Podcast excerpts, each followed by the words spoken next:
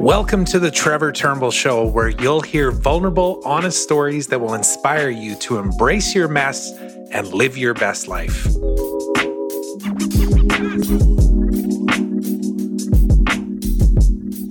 Welcome to the podcast, everyone. My guest today is Quddus. Yes, he is a man with one name. Actually, he has a last name as well, but he goes by the name Quddus.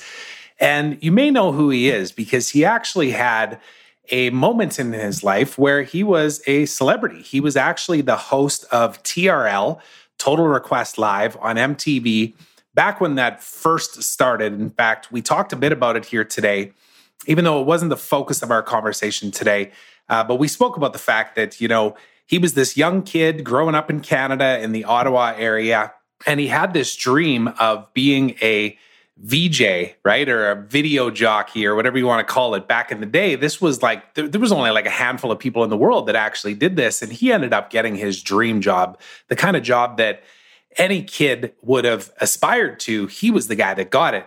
And while he has a bunch of gratitude for that experience, he also saw what it was for what it was, which misalignments with who actually he is as an individual. He's an avid reader. He's somebody that, you know, is really committed to transformation. And of course, it shows up in his life in numerous ways right now. And we talked about that. But I think the thing that you're really going to like about this interview is the fact that Quddus is authentic, he's real. He understands exactly this obsession that society has with the likes and the comments and the shares and all the things that I think sometimes we we judge ourselves based on, you know, how popular are we? It kind of goes back to a time of pre-social media, which of course when he was on TV, it was pre-social media. And how it's just a distorted view as to our own self-worth. And we dove deep into that and had that conversation. Um, and of course, I explained the the background of how I actually met Quddus and the ripple effect of change and the ripple effect of, of impact and transformation that he created uh, by actually enrolling my uh. So we refer to these uh, people as angels that enroll you into these transformational programs. But he enrolled my angel, which was Lewis Howes, into a program. And then Lewis, of course, enrolled me. And I wouldn't be the person that I am today if not for all of those experiences. And really, Quddus was the one that kind of created that chain of events. So much gratitude for this man. Um, really was looking forward to having this conversation, and it did not disappoint. I think you're going to get a ton of value out of this. And please do go follow this guy at the end of this interview as well. I'm going to have everything linked up uh, in the show notes for this episode. So let's go ahead and give it a listen.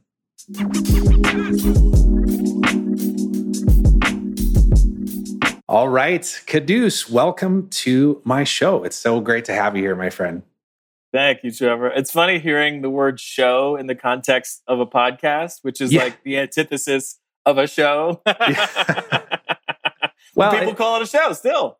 Absolutely. Yeah. And it's no, it's funny you say that though, because when I first decided to launch a podcast, I actually played around with the idea of like, what is this exactly? Like, is it a podcast? Is this a YouTube channel play? Is this all the above? Is this just literally an expression place for me to be able to have cool conversations and share them with my kids 20 years from now. And I was like, oh, that last piece there. So I was like, yeah, it's a show, man. It's my show. You know what I mean? Yeah, yeah, yeah. I just think about the word show a lot because I was in showbiz for so long. And of course, I actually nerd out about this type of stuff all the time. And I, I think of the show as classically a show. Like it's a freaking presentation of reality. It's not actually reality versus right. what I think podcasting is so special for, which is dropping us into a real conversation. Mm. Yes. It's like a reality show, I guess, but actually real conversations as opposed to maybe some of the fake stuff that you see in the reality shows and the yeah, posing. and yeah, ideally, it's not like a confessional where a producer slips the person in front of the camera, Mickey, to get them drunk and say something crazy. dude it sounds like you got some stories there. And you know what? Honestly it's it's so great to have you here. Obviously um, you and i just tried to record this a couple of different times on a few different platforms and had some frustrating moments with microphones and that type of thing. And like this stuff can't be scripted man. Like i literally know that my titles of every podcast episode that I do, as well as the conversations I'm going to have, are going to just naturally flow. And I already know the title on this one When Life Doesn't Go As Planned. Right? totally, totally. The tech that could be work. the and that could be the title of my book. You know what I mean? It really is that. It, it was such a yes. journey to get here and and to be in this conversation recording after all. Absolutely. Yeah, and that and that's exactly what I mean too is like, you know, yes, tech issues of course, but like on my end even here too, like a guy fired up his Harley when we were trying to sort all these things out and it was just like I was like, "Come on, are you serious?" you know? and then yeah, I, I can't, I can't wait to get into just introducing you to my network and talking about your journey to get to this point too, because naturally, same thing, right? Like it's it wasn't as planned, but I'm sure you probably look back at it and go, it was perfect. But it, it took a lot of messy moments to get to that Oof. point, didn't it? Ooh, very, very messy. yeah. very messy. But you know, it, it is interesting to look back and have the hindsight and the benefit of that 2020 sort of vision. And it, it's been incredible. It's it's been a lot of of winding roads for sure. Mm-hmm. Uh, but I think as we get older and we start to really understand the intention being the utmost importance, the details don't matter as much. Yeah, absolutely. Well, I want to get into some of the details here today because I want um, you an opportunity to just explain that story to people so that they get to know who you are as a person. But just to give everybody a little bit of context as well, we met about seven years ago or so, and it was at an experience that we both shared, but at different times. Quddus enrolled somebody that enrolled me into that program. His name was Lewis Howes. And of course, we have that connection there. And and then you were there at the end of that first weekend as the the person that I met with to talk through that experience. And I'm just grateful for you, man. Like you created a ripple effect. I had I just wanted to say that out loud, first of all, because if not for you taking that step for Lewis and then Lewis taking that stand for me, we wouldn't be here right now. Mm, you know, we wouldn't be yeah. having this conversation. So true. So true. I love the domino effect there. And this conversation matters. It really does. And I want people to hear your story and kind of where you've come from to get to this point. So, um, on that note, one other quote that I always say at the start of these shows, and it kind of grounds the guest as well, is Brene Brown has a quote that says, One day you will tell your story of how you overcame what you went through, and it will be somebody else's survival guide. Whew. Yeah. I've got chills. It's such a good one, isn't it? That's a great one. I love Brene Brown. I love what she's doing. She's great. Yeah. And with that in mind, would you mind just giving everybody a little bit of idea as to like who is Quddus? So you can go as deep as you want on this. Obviously, you know, you can go all the way back to childhood, but you know, just give us how long you us, got. yeah, give us the five minute summary of kind of what brought you to this point here, and, and it'll help lead our discussion going forward. Yeah, well, I suppose I should pick it up with the thing that most people know me for, which is being a host of Total Request Live on MTV. It was a pretty big show back in the day, and yeah, really big came show, in yeah. and, and was part of a cast of hosts that basically replaced Carson Daly as he was transitioning out and working with a bigger network. And so it's been quite a journey since then in terms of really finding myself and realizing where I had a notion of where I was going to make my impact because I had this idea that coming out of high school, one thing I was very clear about is that media and entertainment had the most influence on the consciousness of humanity. And I thought, well, if my mission is to make a difference and shift people's ability to navigate life, my logic pointed me towards the media and entertainment business. I was really enjoying music and I thought, well, maybe I could be a DJ. And then I was like, well, maybe I can be a VJ. And then I ended up on MTV. Yeah. And so that's the beginning of my career. And then as I was at MTV, I started to experience a real conflict within myself because I was finding myself in a conversation that wasn't nearly as impactful, let's call it. It mm. entertaining, but not nearly as impactful as the conversation I had just prior to getting the job, which helped me get the job. And so I was in this zone leading up to the opportunity to walk into MTV and land this dream job. But when I look back on it where I'm sitting now, I think about how powerful that conversation was, the catalyzing conversation that empowered me to actually walk into a building like that and land the dream job. I mean, at the time, that was the thing that most people wanted to yeah. do. And no it was doubt. the epicenter of pop culture as we knew it. And so it was a, a really interesting thing recently to look back and say, wow, how attached was I to what it was supposed to look like? Mm. That I would be faced with a more profound conversation, a more catalytic conversation just prior, and then getting this job and not thinking to myself, hmm, maybe I should continue along the path of the conversation that got me in this door let me just see what I can do by myself. Like that's yeah. essentially what I made up in my mind. Like I got this. I'm so good. I'm ready to light up the world. And I think yeah. a lot of people feel like that coming out of these amazing transformational workshops. They feel like, "Ooh, I got this now. Can't nobody yeah. tell me nothing. I got this." And then of course life kicked my ass. and I learned the hard way.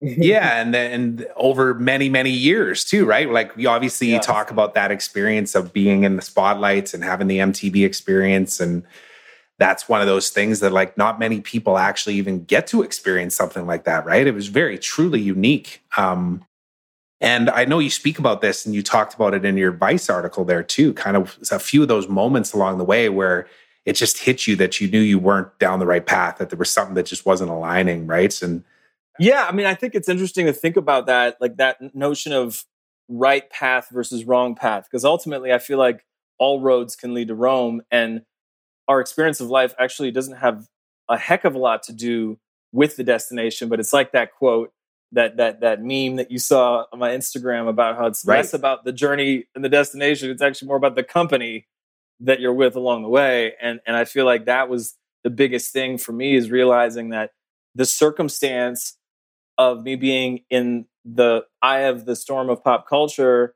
and feeling like I wasn't worthy to be there, feeling like a freaking fraud, imposter syndrome had me in a mm. headlock for the most part. Yeah. That was an internally driven experience of my external circumstance, right? Like the yeah. circumstance was great, actually. Like I don't think of it as the wrong path. I had a lens on it that I would deem as not necessarily the most optimal because I was looking at all of the insecurities that I could come up with in order to validate my limited beliefs about myself and oftentimes having great moments anyway. Like that it just was it's inevitable. Like mm-hmm. you know to, to be in an environment like that I, I would have had to been deaf dumb and blind not to enjoy some of it. So i don't want to like paint the picture of me like being in a corner in the fetal position drinking whiskey to get through the day. It was not that. It was yeah.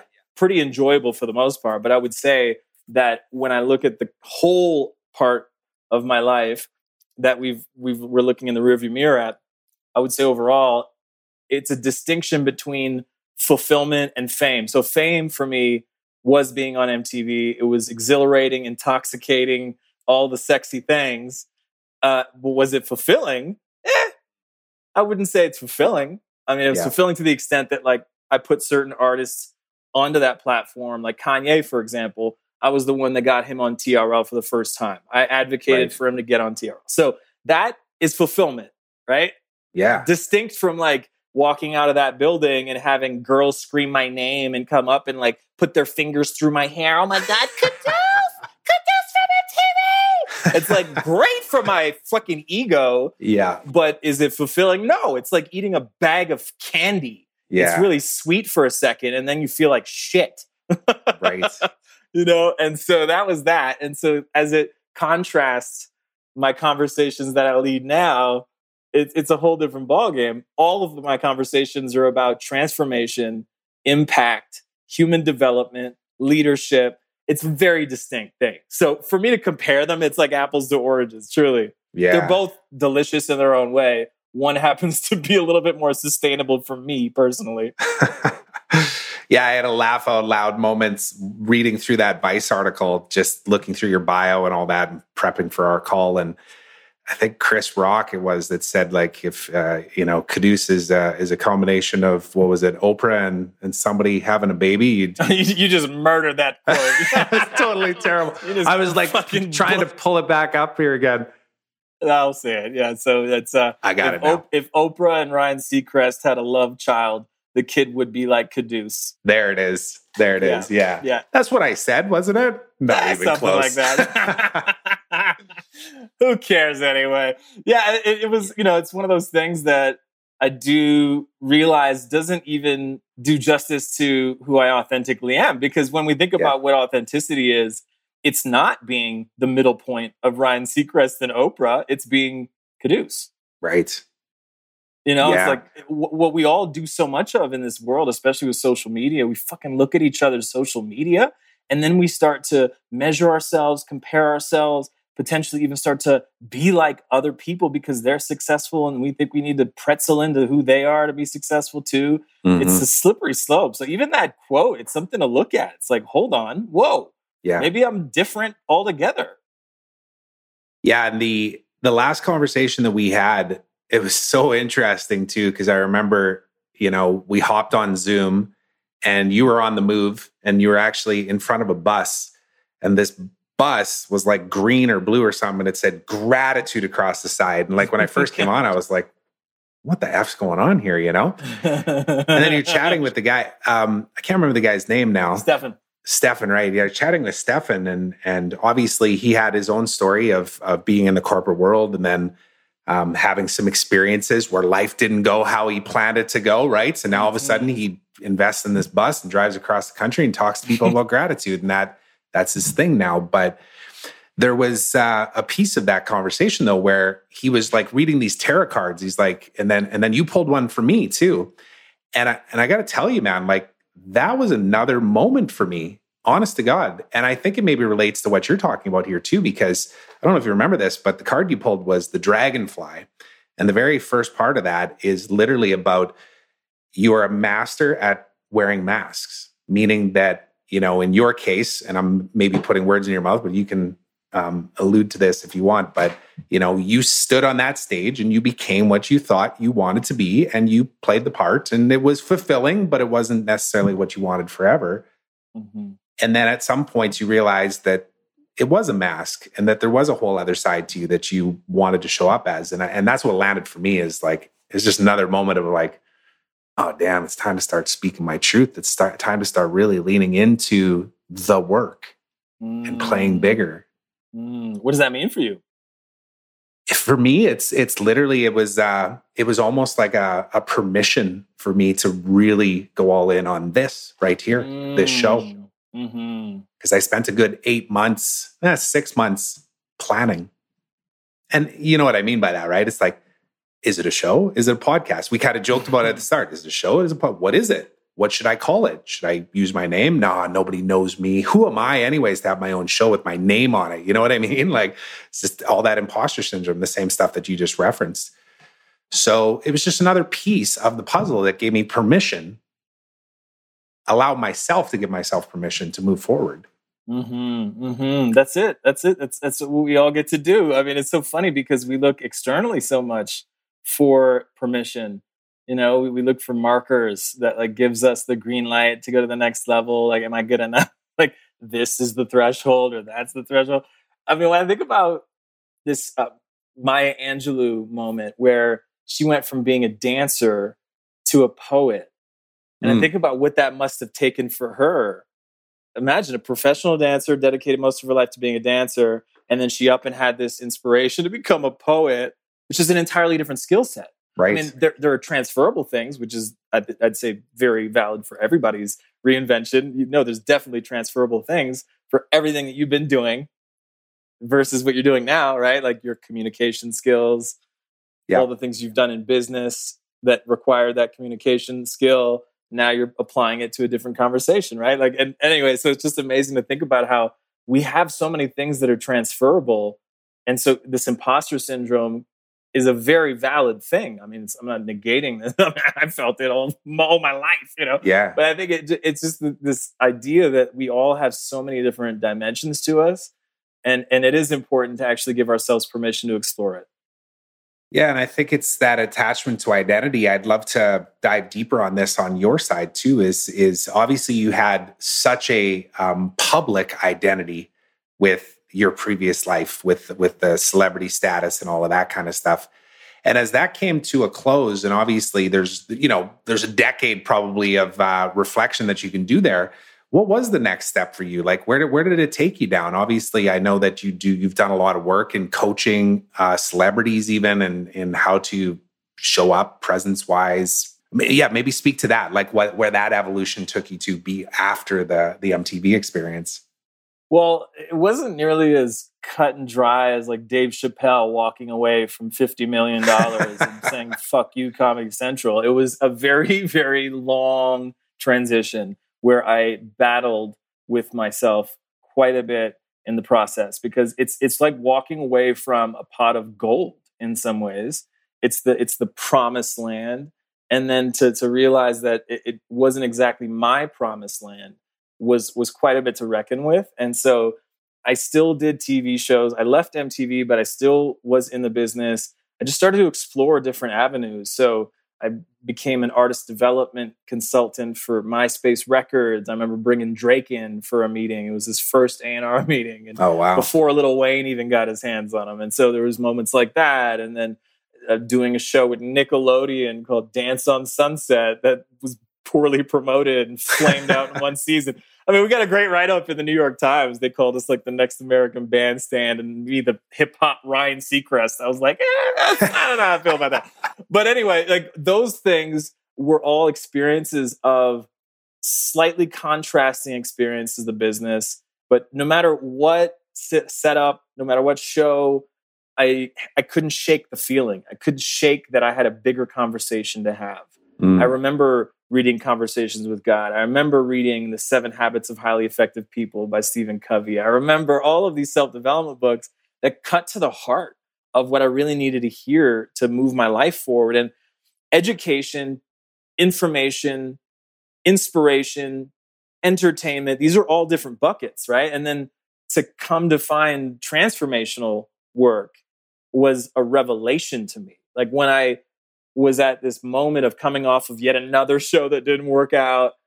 And I'm sitting there in my living room. My friend Preston Smiles, and he'd just done these trainings that we were talking about. And, and mm-hmm. he says, Well, I just did these amazing trainings and it's changing my life. Do you want to try it out? I was like desperate. I'm like, yeah. uh, do I want to continue feeling miserable? No. do I want to explore a possibility that this thing might help me? Yes. Yeah. And so that was the turning point. I think about that moment walking into that training room and being so nervous. It's almost like the equivalent of seeing the girl you know could be your wife. I was like, oh. Right. when I'm sitting there listening to the facilitator talk, I was like, oh, this is every self development book I've ever read, somehow p- beautifully packaged yeah. into the into the most experiential version of all the most profound insights of what it means to be a great human being. And you mm. mean to tell me I don't need to sit through lectures and I can actually have an experience of this stuff and for once actually feel myself as a leader? Oh, this might be it. Yeah. it's like I might need to stop dating and start wifing this one up. Yeah. So I did. yeah, so that that had obviously a pretty profound effect on you. And I'm just referencing back again last night. I was just listening back on my interview that I did with Chris Hawker, our mutual buddy there too. And he was in my group that I went through. And I remember telling him that I saw him have a moment where I was like, what just happened to that guy? Like he, something just unlocked for that person right there.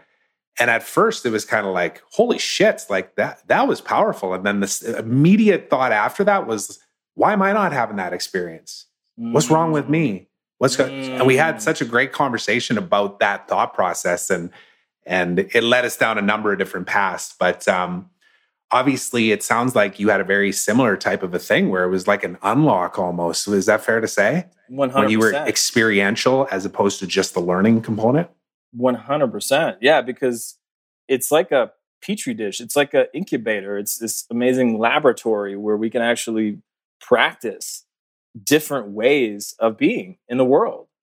And it's a safe environment. It's one where we're encouraged to explore and, and redefine ourselves, reinvent ourselves, and and try different things and, and and really step out of the box that we've been in. And so for me, it was huge. It was revelatory because I'd spent most of my life on camera up until that point. Right. Which is a place where, I mean, especially now with cancel culture, arguably not the safest place. Now, some people manage to step into that space and and make it safe for themselves by having a freaking bulletproof mindset around what we're doing on camera. I can say we now, but I didn't always necessarily have that bulletproof mindset.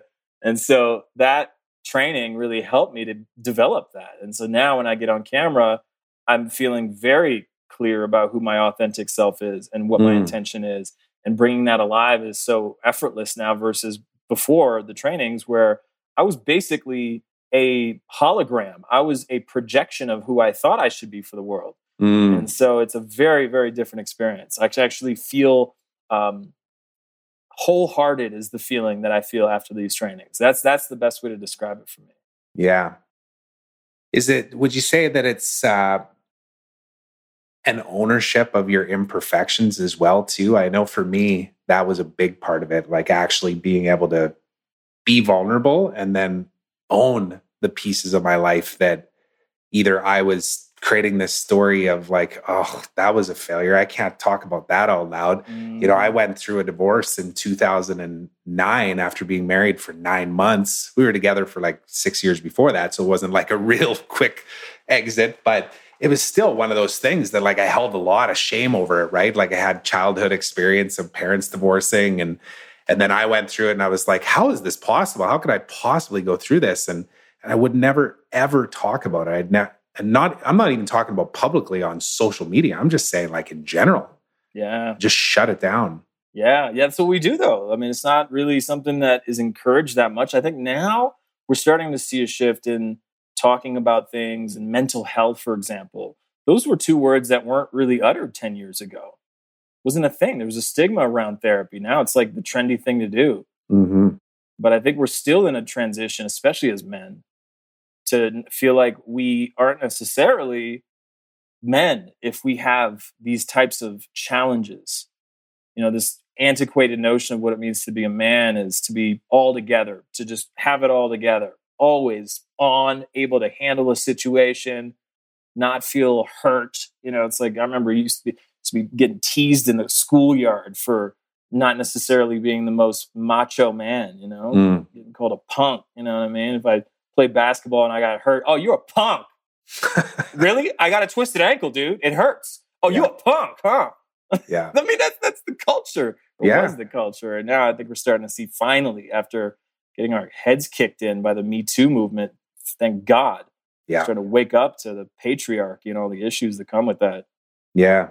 Like what's driving you right now, ultimately? You you just mentioned that. Like that's obviously one topic and I don't want us to go too far down the rabbit hole of like all of the ways this world is fucked up right now because I personally actually just had a conversation the other day about I want to be very consciously aware of what's going on in the world and I want to be a part of the difference and the change. But every time the dwelling of it happens and you start to go down this path of like thinking about how, at least this is from my own perspective, perspective of like, what kind of impact can I really make? You know what I mean? Mm-hmm. And and I say that out loud because a lot of people might maybe feel the same way of like, well, the inequality with women, like what's going on in Texas right now. Like, mm-hmm. what can I do to impact that? You know, look at what's going on in Afghanistan. What can I do to impact that? Yeah, it seems super overwhelming. I have the same thoughts. For me, it's about what Stephen Covey covered in the Seven Habits of Highly Effective People and talking about the circle of influence and how oftentimes we think about our circle of concern which is huge. It's broad. It's 7.8 billion people. Mm. Afghanistan, all these things. And then we, we bring it down to the circle of influence that we have. The people that are right around us that we can actually speak with, that we can actually make a difference with, then it becomes a less overwhelming conversation for me. So if I can see that there's at least some people paying attention to my Instagram or some people paying attention to me at a dinner party, well, then there's the opportunity for me to actually make a difference. And everything beyond that, the circle of concern, I can't I can't be concerned with that because that's going to affect my ability to actually be with the people who are able to be influenced by me in my circle of influence. So that was an immensely helpful thing to be able mm. to even see like a Venn diagram. you know, I actually included it in my TED talk because I thought it landed this point so well, which is this notion of like, what do we do in this creator economy in this influencers world if we don't necessarily feel like an influencer? Right. You know? And and so like to recognize that we each have an influence. I mean, if you're a single mom and literally the only person that pays attention to you is your child, well, guess what? You can be an influence on that person. Yeah. So it's it's just interesting to like really focus, focus on like what we can actually make a difference with. Yeah, that's powerful. I'm glad you articulated in that way. It's um, because I, I say things out loud on the podcast because they come up for me, but I think mm. other people are maybe feeling really heavy with it too, oh, right? Oh, for so, sure, for sure. Yeah, I can definitely relate. Yeah, if it's happening in an individual, it's happening in the collective. I mean, we have such a thread that binds us, and we all have these internal conflicts. And some of us look like we're not dealing with it, but we're all dealing with. I coach so many people on imposter syndrome that you would think aren't thinking about that at all. Yeah. You think, oh, they got 2 million followers on Instagram. They ain't worried about a thing. Guess what? Guess they what? got imposter syndrome. Yeah. Can verify that. that was one of the biggest aha moments I had when I started to hire mentors that um, I needed at a time when my life seemingly had so much chaos around it right i needed some mm. i needed a guide to be able to one just make me feel like i was um, not alone mm-hmm. and uh, and that I could trust myself. My intellectual brain always wants to complicate things and make it harder than it actually has to be. When usually the answer is like trust yourself, forgive yourself, mm-hmm. keep making steps forward. Chris Hawker talked about this. You know, you know, goals aren't the ultimates in like self development, but a goal can get you moving and moving creates momentum and momentum you know what i mean it's just this kind of like trickle effect so yeah you just got to do something and surround yourself with good people I love that. I love how you just broke it down too, because momentum is actually the feeling mm-hmm. that we all want to have. I think Tony Robbins talks about this too, that progress is what actually creates happiness. Right. And yeah. so, yeah. And then also the people that we're with along the way for that progress. And then, of course, the destination is generally what? A Grammy, an Oscar. Maybe you get on the entrepreneur magazine cover. And then yeah. what? Yeah it's super fleeting. I mean, I, I, just had that write up in Vice, and I was like all worked up and excited about it. And it came out, I read it, and then literally ten minutes later, I had nothing for it. I felt nothing. I was yeah. like, that was yeah. cool. Okay, what's next? That's a great real life analogy, though, for anybody that aspires to the destination as opposed to the journey, because the you just constantly keep moving the the mile mark, right? It's like, mm-hmm. and then it feels incomplete or it just doesn't feel like it was worth it or something if if you're focused on the wrong thing or at least that's the perspective that I kind of see it that's the lens I see it through. Yeah that's so so huge. It's huge because it the majority of our lives is the path. It's the path. It's, mm-hmm. it's the walking towards it. And uh, yeah i mean i think about that oscar reference like i think about my actor friends and yeah. how much time they spend auditioning and preparing and then being on set and filming and freaking Timbuktu for two years and then waiting for the post production to happen and then the movie finally comes out and then they eventually get on the Oscar stage and then the band plays them off in 30 seconds. Right. Yeah. And then it's that I think is like the perfect metaphor. It totally, totally. And then it's uh what what are you doing next? Right. You know? Exactly. What have you done for me lately? Exactly. Exactly. Yeah, I mean, you got you have a great time at the after party. You get all the photos taken of you, feel real special. Then you wake up with a hangover. yeah. So you you created the the TED talk about this. Then you want to maybe just elaborate a little bit, just and I'll link it sure. up um, in the show notes and whatnot too. But why did you create it? What ultimately was it driven to serve people with? And yeah, just give everybody some context on it. Yeah, I mean, it came from my experience being right there in the midst of media creation at the highest levels and realizing that there was something incredibly unhealthy about it at the same time as incredibly helpful in some ways on the upside of it. Uh, but I wanted to speak to a lot of what I've been seeing and a lot of my clients that I coach and myself, where there is this unhealthy side of being engaged with media, whether it's social media or media through big media outlets. I think there is a slippery slope when we look at clickbait as a hmm. viable mm. way of going about being in media. It's a very slippery slope. You know, when we start to prioritize clickbait over our character and yeah. views over our values. Mm. You know, and, and so I really wanted to speak to that intersection, which I think is really fame versus fulfillment, and how if we're authentic in the way we engage in social media, it can be incredibly fulfilling. But if we're playing that game that says something like, if this post doesn't perform, then I need to augment my strategy, et cetera, et cetera, et cetera, versus how does this feel? Does this feel like what's true for me? Does this Yeah. feel like it's going to be valuable for the people that see it? Right? Is this in integrity?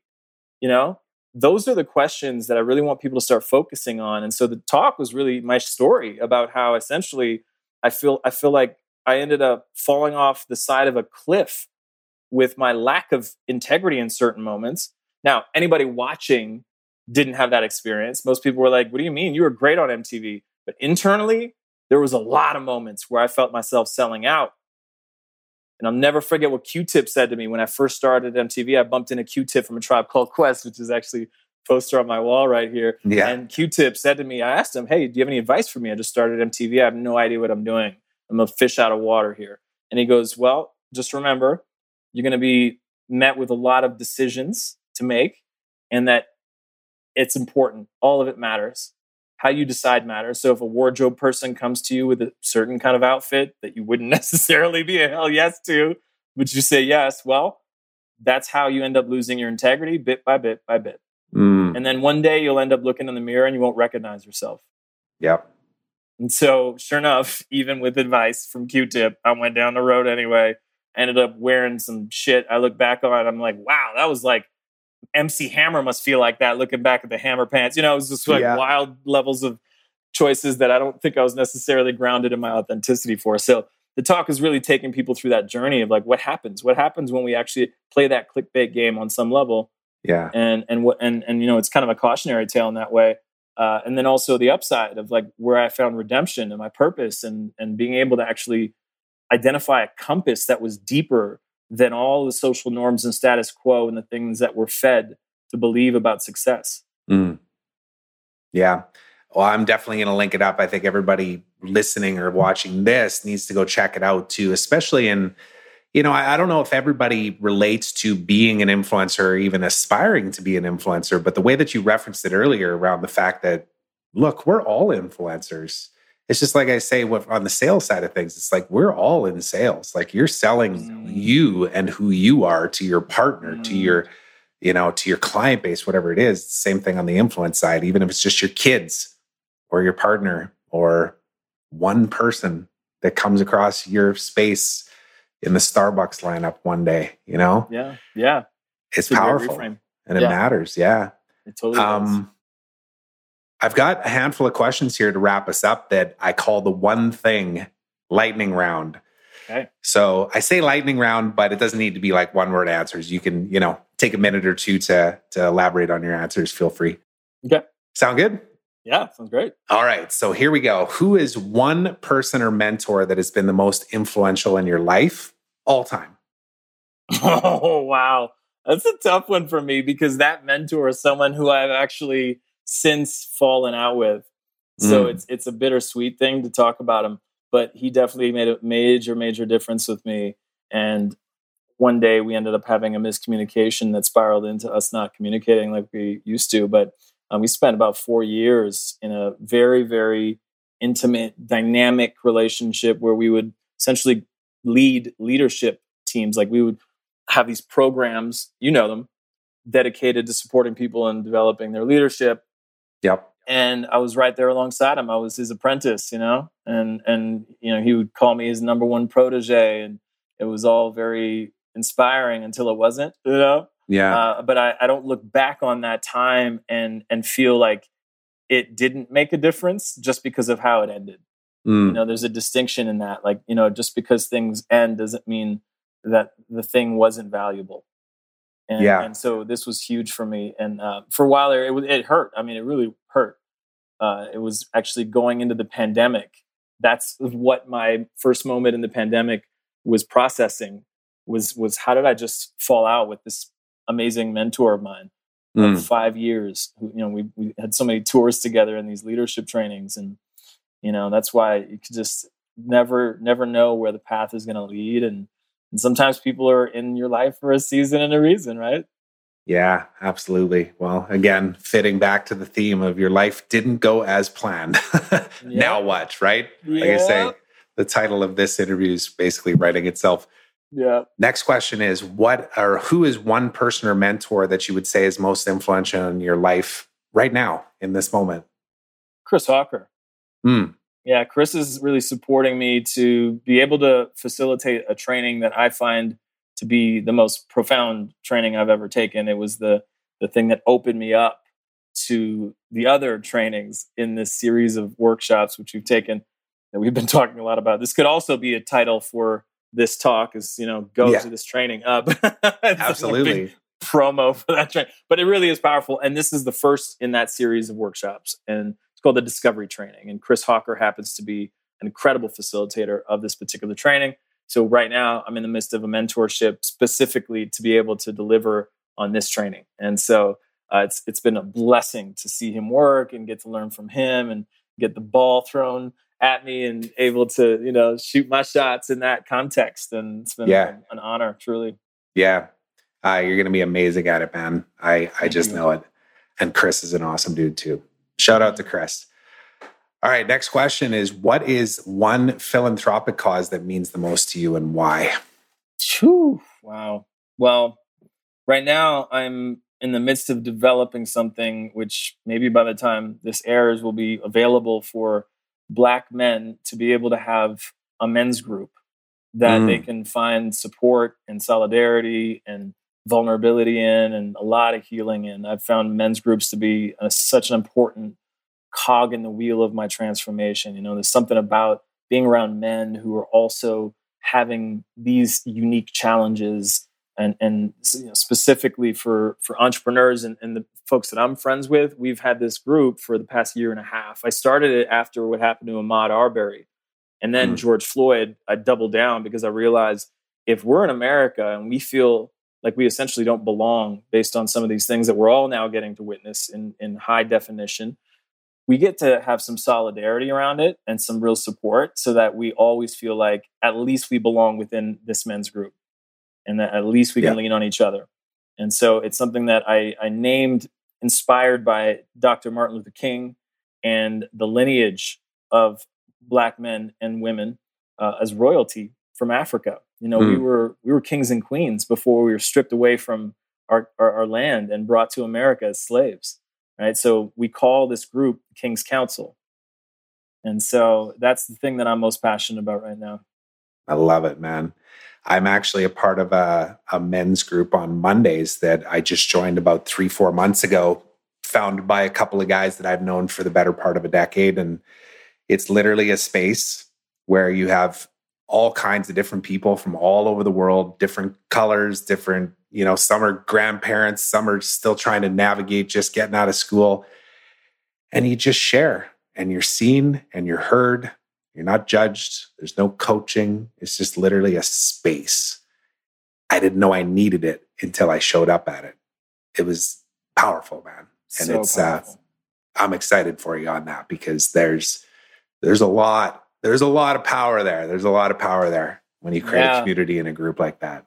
Oh, it's the best, man. It's the best. Yeah, I mean, it's like love in action, right? To be listened to that way, mm-hmm. it's it's really powerful. We all need a space to externally process this stuff that we typically just grapple with on our own. You know, we have these thoughts that freaking run through our head and grapple with in this sort of silent suffering and yeah. be able to share it out and feel like the shame is just melting away as we share it and get received and honored by peers. It's the best. the best. Yeah. Amazing. Well, let me know what I can do to serve you to spread that word too. That's another big part of what I'm doing here, right? Amazing. What is one thing you are most grateful for right now? Man, I'm so grateful for this conversation. I'm also grateful for my partner, Carolyn. She's an amazing woman and she's seen me through a really challenging phase coming off a divorce and this mm professional divorce of sorts with this ex mentor of mine. And so coming off of a lot of loss, like real personal relationships that that were really huge for me.